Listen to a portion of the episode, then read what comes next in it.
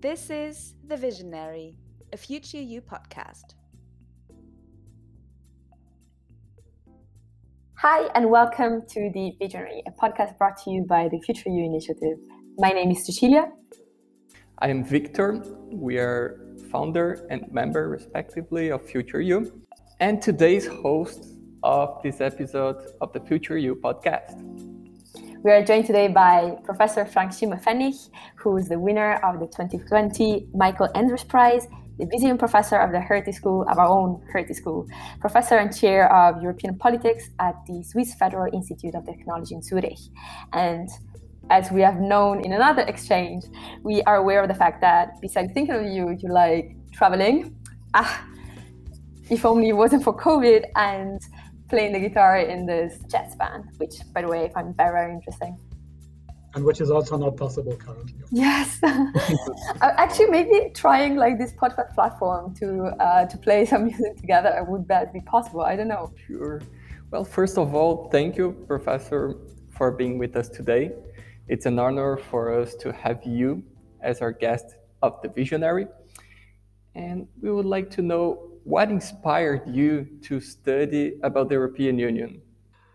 Well, first of all, hi, and thank you for having me in this recording. And yeah, I think I remember when I was a student of political science in the 1980s, I actually thought the European Union, at that time, of course, it was the European community, was pretty boring. I remember that I tried to avoid the classes I had on European integration because it was all about the milk quota and butter mountains, very special, complicated processes of policy making in very special fields. And I think I really became interested in the European Union a few years later, yeah, when these momentous changes happened in Europe. Yeah, the end of the Soviet bloc, the sudden prospect of a much wider Europe, including the East, also the projects of the internal market and monetary union. So when things really happened and European integration started to acquire a whole new dimension, this is when I thought, okay, this is really interesting, and when I turned my interest as a PhD student then to the to the European Union.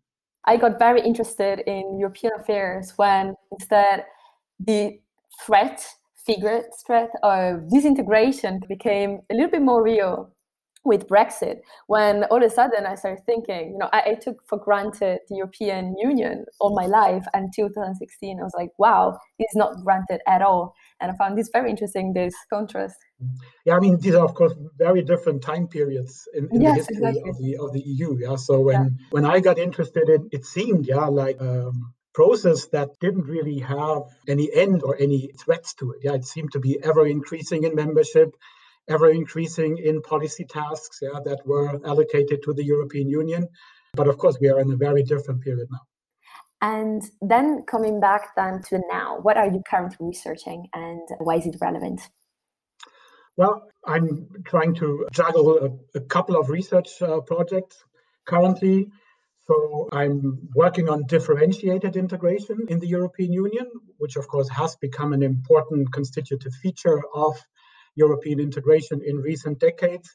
And currently, I'm mainly working on the effects of differentiated integration. So I think we understand the causes of uh, differentiation rather well, but we don't really know very much about what it means for citizens, yeah, how, how citizens think about it, and uh, what differentiation means for the future trajectory of European integration. Is it a slippery slope, yeah, that leads to the unraveling of European integration, or is it is it actually helpful as a pathway towards more European integration? I think that's the big debate now, and this is what we do research on.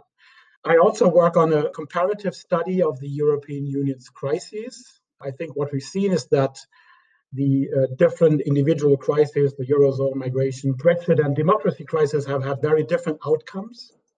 And I think it's uh, hugely important to understand under what conditions these crises make the European Union more resilient, which are disintegrative, and what one would have to do yeah, to ensure a productive outcome of these crises that we've seen and that I think we will see more more to come in the future in this period. Finally, I've just started a project on which is called Rebordering Europe. I think what we also see is that there is an increasing role of external factors in European integration, which uh, we haven't really paid much attention to in, say, the 1990s or 2000s. Many of the developments at the borders of the EU or beyond the borders in the neighborhood of the EU have an increasing impact on how European integration works and how it develops. And I think this is something we haven't really theorized well in the past, that we do not really understand well. And but I think it has an ever increasing impact on how European integration will develop in the future. And I think we need to know more about it. This is very interesting, especially the rebordering Europe part. And to all our listeners, we truly advise you to go and check out some of Professor Frank's research. And as an academic, a lecturer, what would you say is the most difficult thing to explain about the EU? And personally, before coming to study in Berlin, I spent all my life in, Brazil, so a lot of things seem new. What would be the most difficult thing to explain in your view? Well, I can tell you something from the experience, from, from my experience as a teacher of classes on the European Union, and say that those classes that I have most respect for and that I find most difficult to teach uh, the classes on the decision making in the European Union.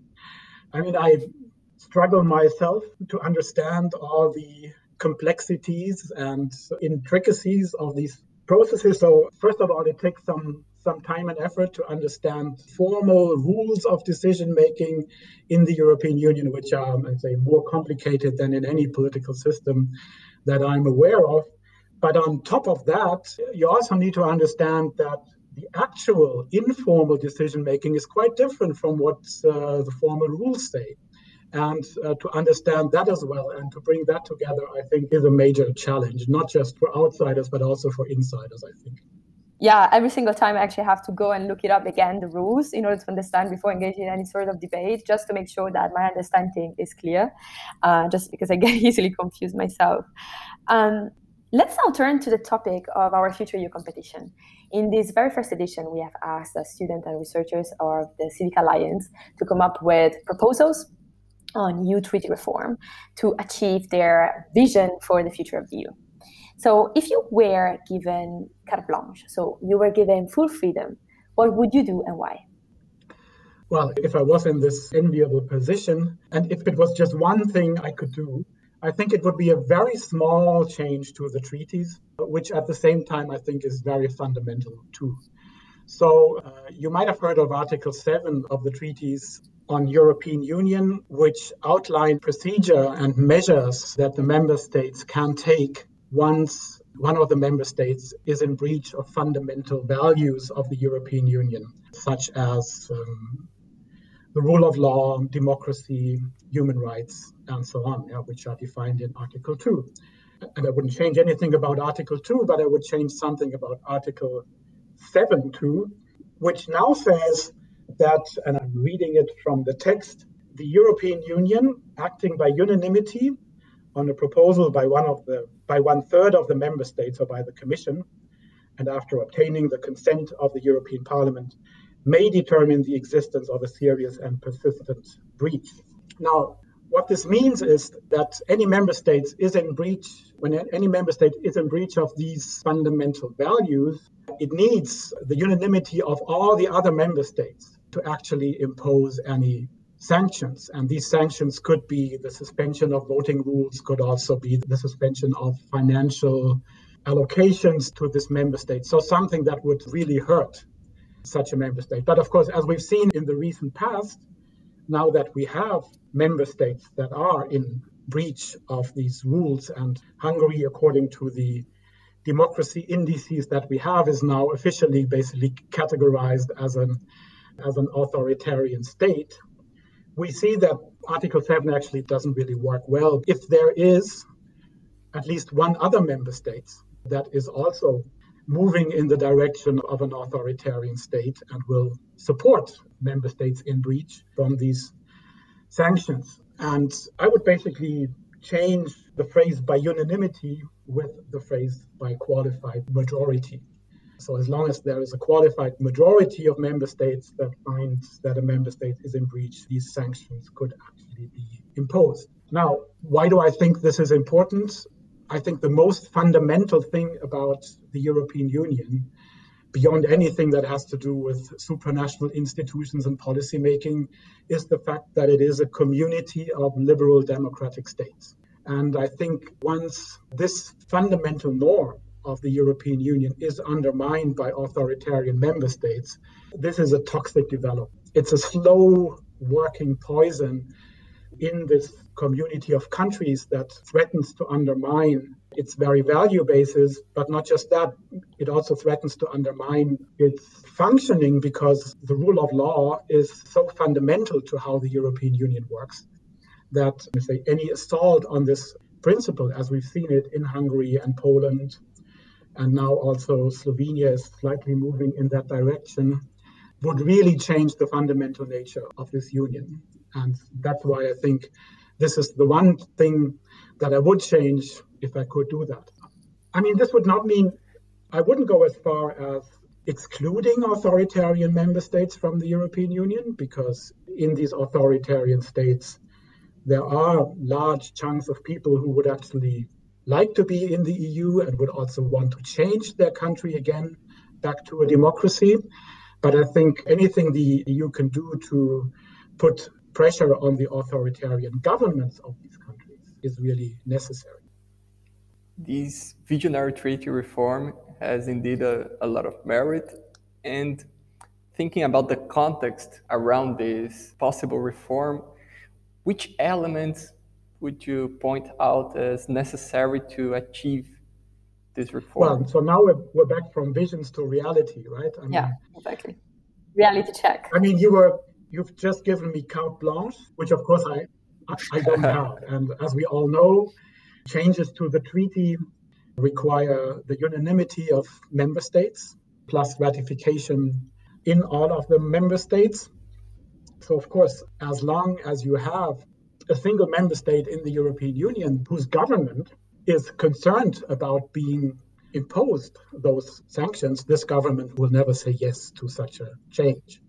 So we would have to wait for a period in the future that will hopefully come in which the authoritarian leaning governments of some of the member states yeah, will have been voted out of office.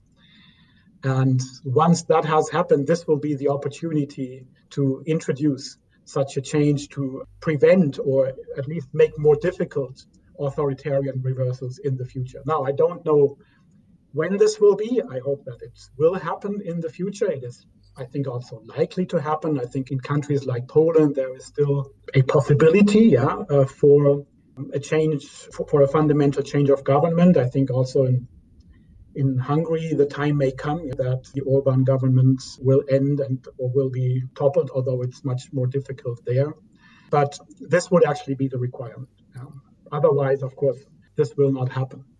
Well, we got an example of that just with the last negotiations of the uh, European budget, the next generation uh, EU just now actually. We had this an example of how powerful and how problematic can be the veto power of some countries as soon as they feel threatened right by a provisional conditionality on the rule of law such as uh, hungary and poland. We got the chance to just see an example of that just now. Thank you very much. And i would go back now again to our initiative. And our initiative Future You is, is started by a group of students. Some of us are not students anymore. I'm still a student. But we were thinking very much that these kind of debates are, are not often permeating academia to and not often get be shared by students and then not often get to be shared with the wider public and so future you was built for and by students in order to foster this kind of engagement in these topics ultimately to foster engagement on debate on how to change the EU for the better. So, you, Frank, after what all of what we said, and as a professor, do you think that student engagement is important, and why is that the case? Yeah, I think it's a great initiative, and it's hugely important. I think for two main reasons. First of all, the student generation of today is the generation that will have to live with the European Union much longer than people like me. And so the future of the European Union is really mostly about your future and your future opportunities as well. So I think it's great that you encourage students to think about the kind of European Union that they would want to have and they would want to live in. Also, I think that, of course, each generation has its specific concerns, has problems, ideas, values, yeah, that differ. And many of the people in positions of responsibility, those that will be represented, for instance, in the conference on the future of Europe, will be from a very different generation with uh, different concerns and different backgrounds. So I think it's important that the young generation makes itself heard and brings in fresh ideas and new topics to consider for these older people. What do you think, as a professor again, when listening and teaching about European Union, uh, European politics to your students, what do you think are the topics that most likely trigger your students or that uh, your students find most interesting? One discrepancy that I often found is that academics, political scientists working on the European Union are often quite intrigued by institutional issues. Yeah? So, questions of decision making, of the rights of different institutions, the interplay of institutions, so the things that political scientists deal with. Of course, students are much more interested in policy issues, in those policies that they find are important for their future, be that, say, climate change, the digital economy, the future of work in the European Union, for which, as political scientists, we are only, say, half qualified, yeah, because these are economic issues, these are issues that natural scientists have much more to say about. So I think also that, say, an interdisciplinary take on the European Union and its and its policies is really important, yeah, rather than the kind of topics that political scientists usually focus on. You know, you'd be surprised maybe to learn that one of the teams that participates in our competitions has sent ideas on how to reform the voting procedures uh, in the EU, and they suggested a completely random allocation of voting power each time, which I found very hmm. radical as an idea. Shall we go on? Okay. Last but not least, it's likely that you didn't intend to become a scholar right from the start and softening up perhaps the conversation and focusing on you as a child what did you want to be as a grown up at that time i think that has changed every year but what i remember quite vividly is that I used to live in a landlocked region and we spent one summer holidays, I think I was 10 or so, at the Baltic Sea, visited some ports and ships. And I still remember that when we returned home the month after that, I was really busy planning my career as a naval officer. Uh, okay, that has passed. I bet actually that little Frank would be very proud of uh, uh, what you ended up doing. but, but that's very interesting. That's very, very interesting.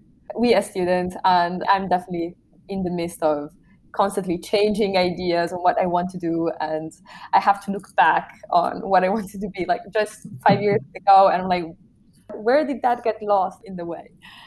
Thank you so much for joining us, Frank, for being with us today. It was uh, it was really a pleasure to meet you and to learn more. I have shared certainly learned a lot and actually I would love to keep on speaking. And instead for our listeners, um, Frank has suggested uh, to check out this book. So in particular, the new edition of Key Controversies in European Integration by Zimmermann for a thought-provoking take on uh, core European debates. So till the next episode. yes. Thank you, Professor, for joining us and thanks to our listeners. Yeah, it's been a, been a pleasure. Thank you for having me.